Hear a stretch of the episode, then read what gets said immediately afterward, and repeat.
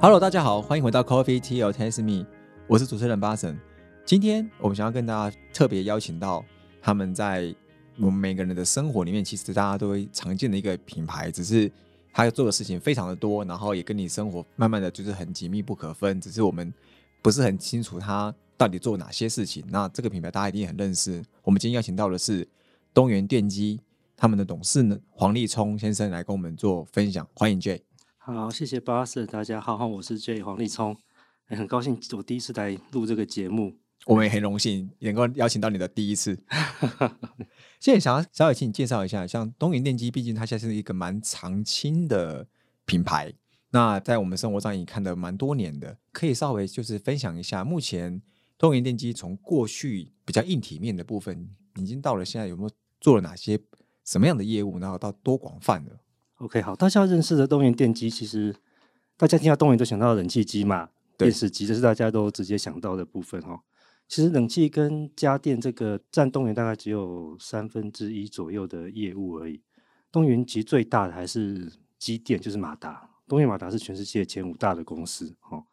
因为马达的这个特性，它很不容易被取代，所以它的市场份额就是在那个地方。每一个区域都有一个 local king，东元算是我们这个我们这边的 local king 哈、哦。好，那东元马达为什么会有名呢？其实这是公司的一个老前辈跟我讲的，就是以前台湾有八七水灾吧，大家还记得哈？那时候八七水灾，全台湾淹水，淹完水了以后呢，水退了以后呢，大家是重新开机，就发现哎，诶只有东元马达会动了，其他的都坏掉了。所以东元马达从那个时候就红了。就红了，对，就是那个时候开始，东元马达就有一定的市场的份的，时候那个时候开始哈。是那后来东元卖出国际了以后呢，我们并购了美国的西屋电器的马达部门，好，所以那个是在美国叫做 Teco Westinghouse。哦，对对对，那在意大利后来又并购了一个叫 Motovario，那个台湾人比较不知道那个牌子，它是是欧洲那边的一个减速器的一个牌子，是所以那那个是也被我们并购，所以马达就是动力的来源嘛，跟减速器加在一起，就那个品牌帮我们打欧洲的市场。了解。所以现在东元是整个全世界大概前五大的马达公司哦。所以后来专精为从一般的家电，后来专精马达比较多。其实不是，是从马达开始的，家电是后来加进来的。原来是有点倒过来。对对 OK，了解。对，因为因为马达跟大家的生活比较远，所以大家比较不认识马达，只认识家电嘛。哦，是所以一共有三大事业群啊，家电是一个事业群，所以家电就是冷气、冰箱这个在观音生产，然后还有我们有 Momo 的一些股份，它是通路嘛，哈，然后对还有宅配通，这个是东元直接投资的公司，对，所以有物流、有通路、有家电，这个是一个事业群。那另外这个一个就是机电的，那就是全世界我们有八大工厂在世界生产马达，在美国、在大陆、在马来西亚，哎还有在刚刚讲的在意大利这边，是对，这几个都是大的厂哦。还有在那还在在台湾在中立厂，对然后另外一个就是做工程的部分，工程就是从台湾高铁开始，那个时候就是高铁的原始股东嘛，就开始做机电哦工程。那现在有做陶机第三航厦，所以是变建商的概念。对，就是在整个工程里面包机电的工程的这个、这个哦角色，所以陶机啦，还有像比较有名是个 Google 在张斌的 IDC 的中心，也是东元去做的。那现在主要是在做台电的一些变电站啊、储能站啊、海上风电的那些哦，变电所，都是东元在。所以从过去比较在马达的部分，后来做了一点生活家电，然后后来又多了两个业务群来去做整个东元的这样一个集团的版图。对对，于是现在是工程是最重要。工程现在因为很多的绿能，它需要基础工程，所以这个是工程师现在最看好的一个部分。是，那想跟学这边问一下，就是像过去来讲，东元算是一个，我可以讲可能是传产啦，就是它其实蛮早就开始发迹的一个品牌。那传统这样子，我们在讲企业的时候，常常讲到，哎、永续发展，它很像是一个投资。那在这样的一个转型过程，从传统来看永续这件事情，大部分都以为说，哎，这些东西有点相相抵触，可能我们做了这件事情，可能就会成本变高啊，或者是说相对应的觉得说这样的一个转型可能会很冲突、很麻烦。这个部分的一个观点，你怎么样去思考这样的一个冲突观点？好，其实这个观点其实就是从 CSR 演变到 ESG 一个很重要的观念的改变啊。大家以前都会觉得说，哎，企业社会责任，我们就是捐钱嘛，所以那都是花钱的事情，所以你跟就会跟你说的一样，就是在经营上会有一些抵触，因为它是花钱的。对，可是后来他已经整个观念都已经转变过来，然后现在已经变成是一种投资的概念。我大概讲个故事让你们听哈，就是，哎、我记得是两千年的时候有一个电影叫做《永不妥协》，那是茱莉亚·罗伯兹演的嘛，哈，对，这有点年纪应该看过 这个电影。是好，他在演什么呢？他在演就是一个公司，他在生产的过程中呢，他会放一些致癌的物质到地下水里面去。OK，那旁边小镇呢就一直死人，可是没有人知道为什么。大家就联合起来调查这个事情。茱莉亚·罗伯兹演那个律师，我就帮那个小镇调查。后来发现，哎，对，就是这个公司在排放这个物质，所以大家就联合起来去告他。对，告他以后，这公司就告输了，他们小镇赢了，公司就赔了小镇三亿多的美金，赔给这个小镇。这是一个真实的故事。是，所以在二十年前，这个就是所谓的企业社会责任。你有污染，你就要负责嘛，对不对？你就出来赔钱嘛，这个对就是企业社会责任。可是后来发现，哎，不对啊，啊，你钱是赔了没错，可是小镇的人继续死啊，对不对？因为污染造成的，对，这污染的根本没有被解决掉嘛，所以那个时候就想说，这样不对，这个做事情这方法是错的，所以开始 ESG 的观念就出来了。所以呢，ESG 不要你去捐现金去给受害者，他希望你去做一些对受害者更有帮助的事情，例如说刚刚那个公司，他就不要捐钱当那个医药费，他应该去帮那个小镇建一个净化水的饮用设施，让大家有水喝，根本上解决这个问题，对不对？对，而且最好那个净化水的设备还可以去卖一些瓶装水，大家都还可以获利，可以赚钱，对，这样才可以永续的，这样这个企业的获利跟永续才会连在一起。Michael 的话就讲说，企业的永续哈、必须要把企业的营运跟它的公益跟它的获利互相做连接，是，连接起来后，这个事情才可以真正的永续嘛，因为赔钱事情没有人要做。对啊，所以所以整个个观念就改变过来。所以现在 ESG 它要你做的其实并不是要你去捐现金，它已经不要你做这个公益了，他希望你去做一些社区的投资，而且那个投资也要对你自己有帮助的，所以你会因此而获利。所以这样开始就是公益跟企业的获利已经结合在一起，所以你刚讲那个抵触的问题就慢慢的就消失了。就是过去可能念头没有转，所以觉得好像卡卡的，然后觉得好像都在抵触样子。那对念头一转，其实你在解决这个环境或是你自己的问题，它可能创造了别件的商机或是机会。对，所以现在很重视是绿能的商机。是你在拯救这个地球的过程中，其实你占了很多的商机在里面。是，因为之前查资料的时候有发现到，就是在二零一五年那个六十周年的时候，刚好也跟同一年 SDGs 这个联合国发表这样的一个十七项任务，也刚好同一年。那个时候东元就是有一个愿景，就是要以永续为目标。当时是说，哎，十年内要减排百分之二十，然后又有讲说在三零年的时候要去减碳百分之五十，也在二零二一年的时候呢，去设立一个 ESG 的这个永续推动的一个办公室。外界看起来其实会觉得说，哎，这样不是花了很多营运成本，然后搞了一个这么大的愿景，在这些这个措施下面呢、怎么样决定说，哎，我做了这些成本？刚刚前面也提到，成本看起来只是成本，但是它后面带来的是可能是商机或这些价值。那当初怎么评估这些效益，然后要怎么落实这些永续的效应，对公司未来的营运怎么样一个帮助呢？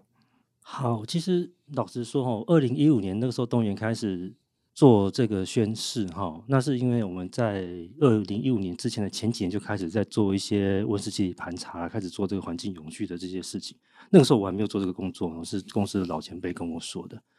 那其实他们李老师说，那个二零一五年做这个宣誓，他要减百分之二十，其实也不知道该怎么做，但是总是要先有一个愿景目标先出来了，是不是是，一定要先设一个目标。那后来大胆的，对，那后来大家会就是想说要怎么做嘛？刚开始的时候，大家会很直觉想说，哦，要减排，那就是要省电哦，对不对？所以就开始设定每年要两趴的节电的目标。所以这个很容易想象嘛，就把一开始换 LED 的灯啊，对不对？开始改变冷气的使用的温度啊，跟时间啊，然后电梯呢开始会有一些待转的时间，开始去做设定嘛，开始去做节电。那确实呢，刚开始的时候就出现的效果，这都是是比较简单的事情，也是比较普遍，大家在做节电的事情。那确实有刚开始有效果，所以慢慢的就下降了哈。可是下降到一个地步的时候，发现哎灯都换完了，我现在没有停东西可以 没有东西可以再做了。后来就去看那个温室气体盘查哈，其实温室气体盘查不只只是节电而已，就是减排，不只是节电而已。其实有很多的温室气体在我们的生活中，那些都可以去做改善。例如最简单就冷气的冷媒嘛，对啊，它就是一种温室气体。所以你要减排的话，你你除了节电，其实你把冷媒控制好，不要泄漏出来，其实那个就很有帮助。OK，另外一种还有一种更恐怖的气体叫做 SF 六，叫六氟化硫。六氟化硫呢是一种惰性气体，它用在哪里呢？它用在我们刚刚讲那个变电所，没有工程上面要用一些高压开关。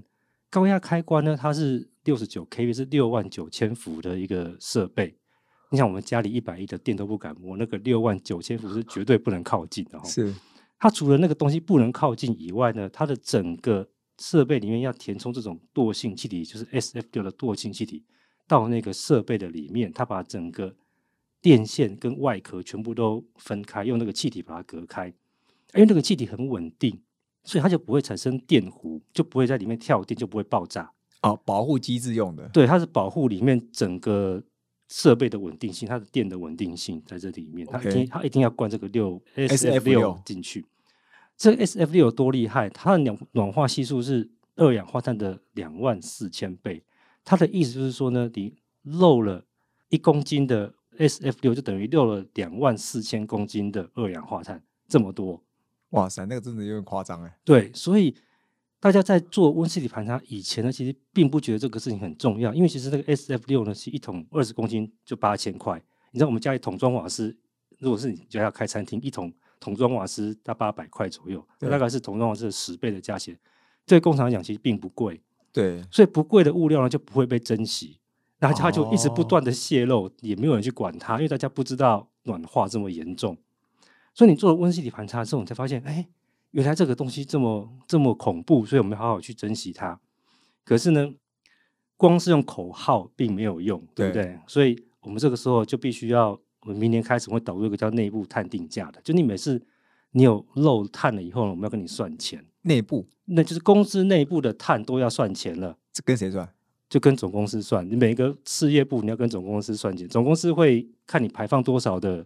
碳，我就跟你等于是公司先跟你磕税就是了。哦，抽碳税。对，所以每个事业部明年变的预算都有一些碳费到里面去了，哦，所以以你排的越多，我就跟你抽越多的税。这个税抽了以后到总公司口袋里面呢，就是从右口袋放到左口袋之后呢，这个钱可以拿去再去做减排的投资，是所以它会变成一个正向的循环。那这样的排碳越多的部门，那不就是它的营收就很烂？对，他就要编很多预算来付总公司这这个钱就是。哦，那所以是这样。这个是一个新的游戏规则，就是要要求每一个事业部减排的时候，现在就是开始做这个所谓的内部碳定价，在政府还没有真正收碳费以前，公司里面先收的意思。那这样他们可以使用现在最新的 碳交易平台吗？不行嘛，这个是在公内司部碳交易。对，真的是内 公司内部的交易，因为外部的交易还没有完全成型嘛，是是所以公司里面先交易，是所以每个公司现在它都在喊它的内部的碳价大概多少钱。哦，像我们我们现在要做的是一公吨是一千六百块台币，然后那台达电更高。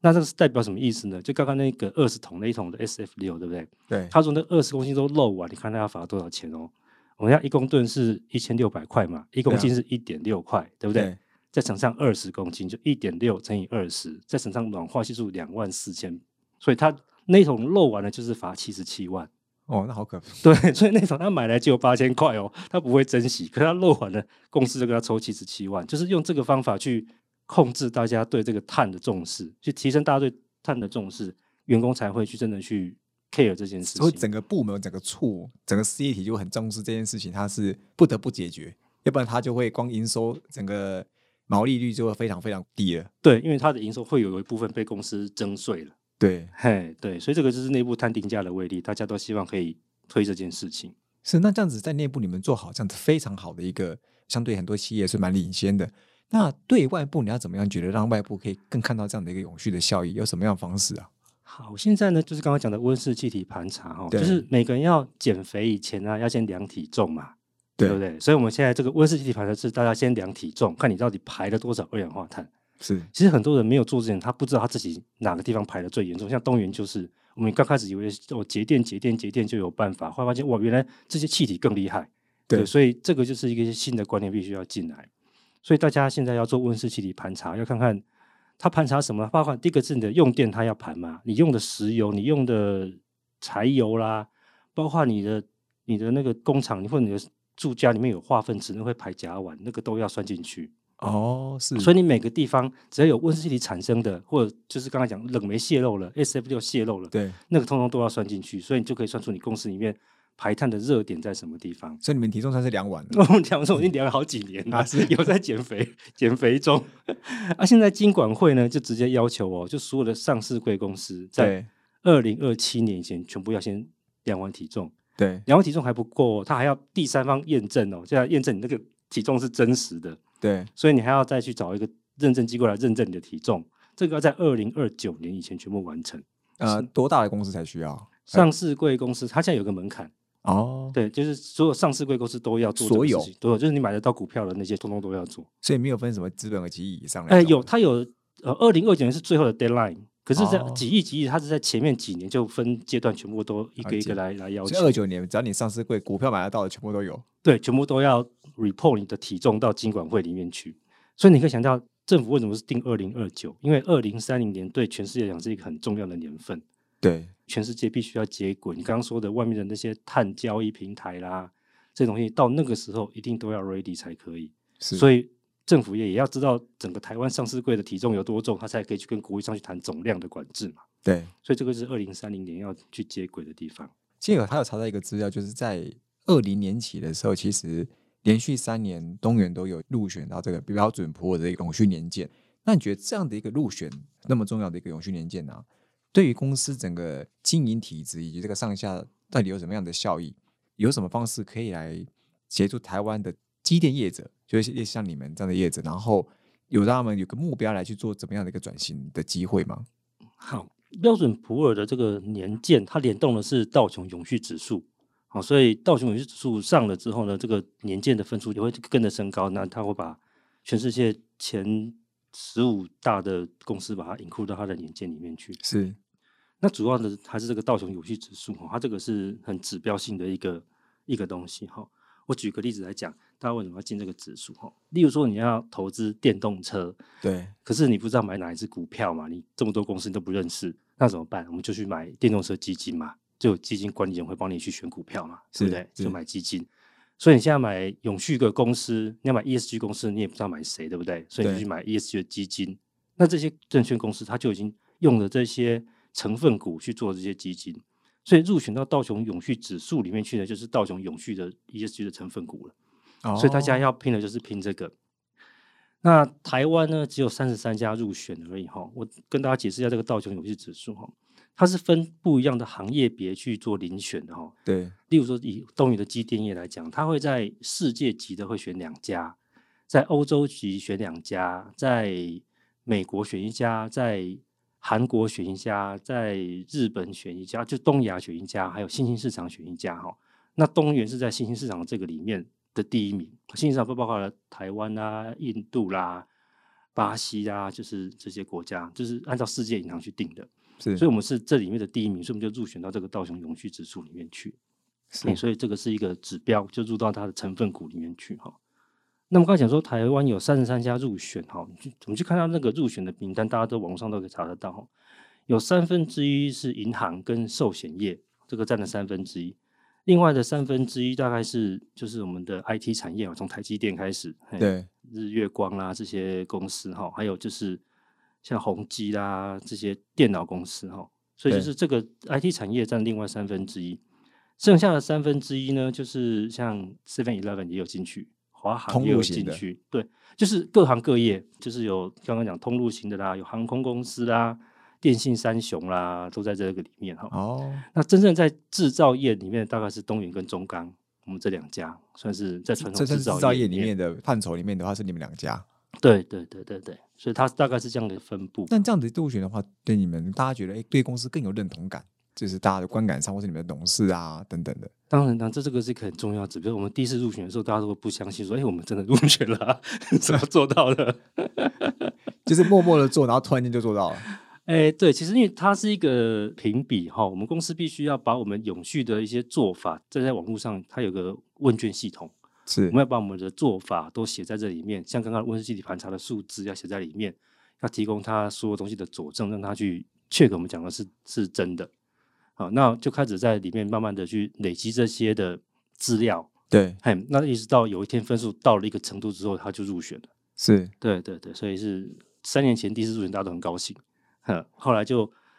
很怕被踢出来，就每天都要坐在里面才就可以。是就是每年都很认真在看待这件事情，然后要维持你的对名次，然后一刚直刚开始的时候是很想进去，现在进去又觉得好难了，都不能出来，不能出来更难，因为我们怕被踢出来更更是恐怖。踢出来更糗，对对对对，所以没进去就算了，一进去就就不能出来对对对，。等于是你一旦进了前段班了以后，你就一定要考上大学就对了，不然就更丢脸。真的，这可以感觉得到。你这样比喻的话，嗯，那这样子对于在台湾那个机电业者，在东永我们要用什么方式？你就有可能，也许带领着台湾这种机电业者一起来做这样的一个转型，有没有什么一个建议啊？好，我跟你做个实际的例子哈。现在有很多的中小企业呢，我们刚刚讲那个上市柜是金管会要求二零二九年之前都要做温室气体盘查嘛，对啊，可中小企业没有人在帮他们哦，是。所以很多我们现在在交货给东元，就是我们供应链里面的公司，他们也会被其他人要求，例如说他被刚刚讲 IT 产业有要求，他可能是做螺丝的，哦，他可能做螺帽的，对，他可能是做小零件的，啊他有的是外销到法国去，那法国也要求他要减排，他们根本不知道什么叫减排，他们不知道是该怎么做啊怎。么开始都不知道。对，所以他就跑来问东元，哎，东元你比较有名，你是你是入选的公司，你可不可以教我们怎么做会比较好一点？对，对，所以我们现在变成是大家的家教了。机电业者永续的家教，对，有一次对中小企业，但我们现在就是办了好几个论坛，大概有四五场论坛左右，就是开始邀请我们，就是在家电啊跟重电这边的中小企业，大家来讲这个事情。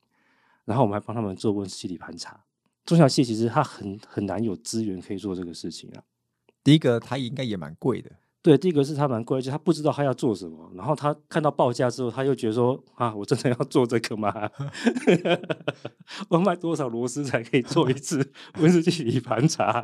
真的。所以这个时候是东元，我们派人出去帮他做，因为其实做起来并不难，就是需要收集他们的资料。那东远其实做这个事情也是希望可以收集到我们自己供应链的一些基础的数据啦。因为现在上市柜大家都会自己做嘛，可中小企业根本就没有人在做。是但是你知道中小企业有多大吗？中小企业其实我这边有一个数字哈，台湾的中小企业哈大概有一百五十四万家这么多哈，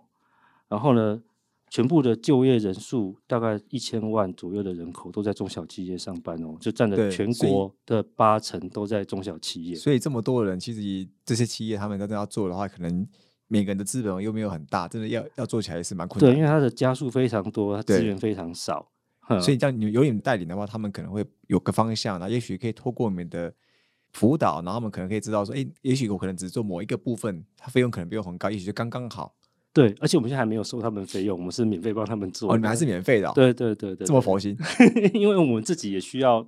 收集我们自己供应链的资料。就有点像互惠啦。对对对对是对对对，了解。好，我们今天非常谢谢 J 来跟我们今天做在机电业者，然后以东元电机的角度来去分享他们在过去永续的这些进度，以及他们达到一些成就，那以及他们有提供了什么样的一个服务，然后来带领就是台湾这些中小企业，然后一如果你们有什么方向，你可以透过跟东元他们的这样的一个辅导的计划，或是这个互惠计划，然后来去跟他们一起做一个成长，然后一起做一个永续的转型。那我们再一次谢谢东元电机黄立聪董事 J 来跟我们今天的分享。好，谢谢谢谢谢谢。Coffee Tea or Taste Me，轻松聊永续，我们下次见，拜拜。